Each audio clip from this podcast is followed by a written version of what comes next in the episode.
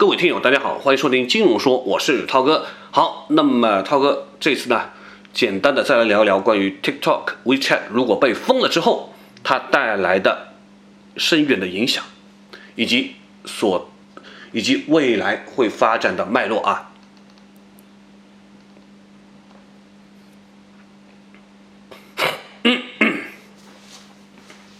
新闻大家都知道了，对吧？大统领要利用美国的三零幺条款，发出了两项行政命令，就是让这个 TikTok 的母公司啊，字节跳动和腾讯，如果不出售他们的应用程序，那么将在四十五天之后就无法在美国运营了。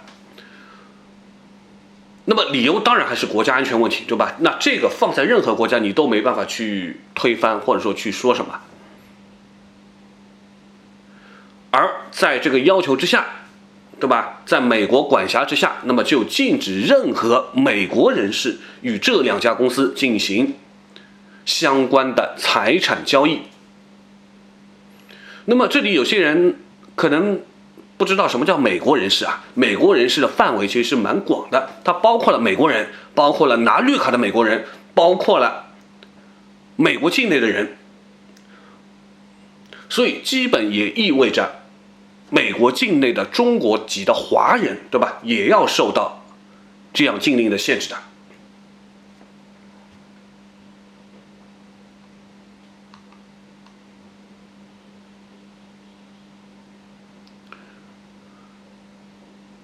那么大统领他的依据是什么呢？他说啊，这个跟抖音、TikTok 一样，这个 WeChat。它呢会自动从用户那里获得大量的信息，那这些数据呢不光是中国的，还有美国人的数据，对吧？个人信息、专有信息，而且呢，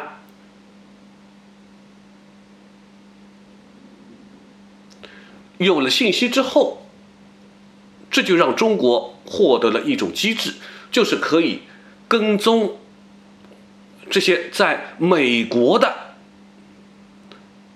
啊，享受资本主义的这些中国公民的，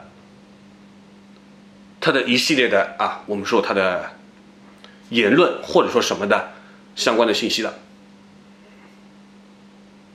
所以大统领搞的这个行政命令啊，他其实就反驳了一件事情，就是长久以来这些在海外的科技公司他们的立场是什么呢？即使你把服务器放在了中国以外。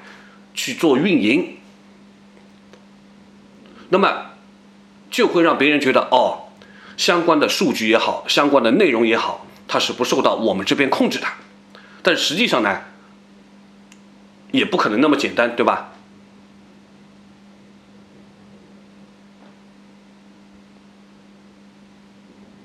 所以，这个 WeChat 也好，TikTok 也好，按照现在的说法，就必须在四十五天之后。要搞定买家，要搞定有人接盘，不然的话就得脱钩了，就得从谷歌还有苹果的应用商店脱钩了。所以你可以说，目前最好的选择，也许也是没有办法，就是出售应用程序。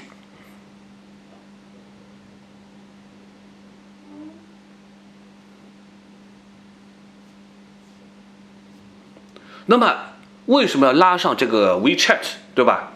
那 TikTok 我觉得好解决，但是对于 WeChat 来说，它比较难搞，因为出售美国的业务的意义是不大的，因为我们都知道，目前 WeChat 微信的海外版其实跟国内版是一样的，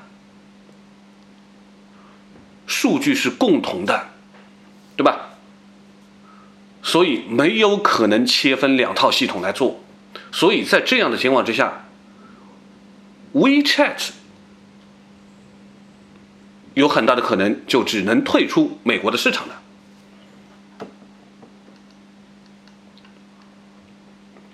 那其实我们都说这都是政治啊。对于这样的话题，对于这样的问题，我相信字节跳动的 CEO 张一鸣。他就上了这么一堂课，对吧？但是呢，这不是他上的第一堂课，我相信。为什么这么说？对吧？有关媒体也说了，张一鸣在创立这个，在搞字节跳动的时候，他其实之前就接受过采访的，他向外媒表示过，他不是党员，同时呢，他很在意算法和信息流它的一个发展。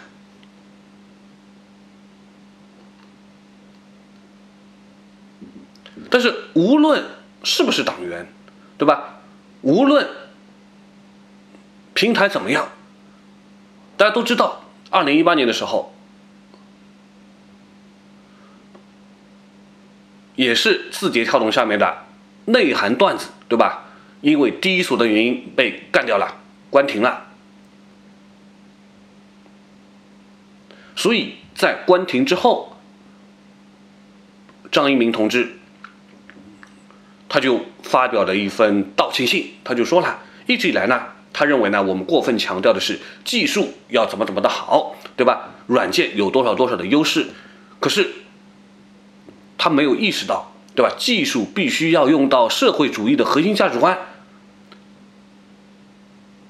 技术呢是必须要用这个核心价值观来引导的，这是张一鸣自己说的啊。同时，我们也知道。头条里面，今日头条里面也有一些相关的内容，我们都知道有过进行调整。调整之后呢，更多的都是置顶的一些啊相关的，我们说党媒打爆的这样的一些置顶的内容啊，对吧？所以逃不掉。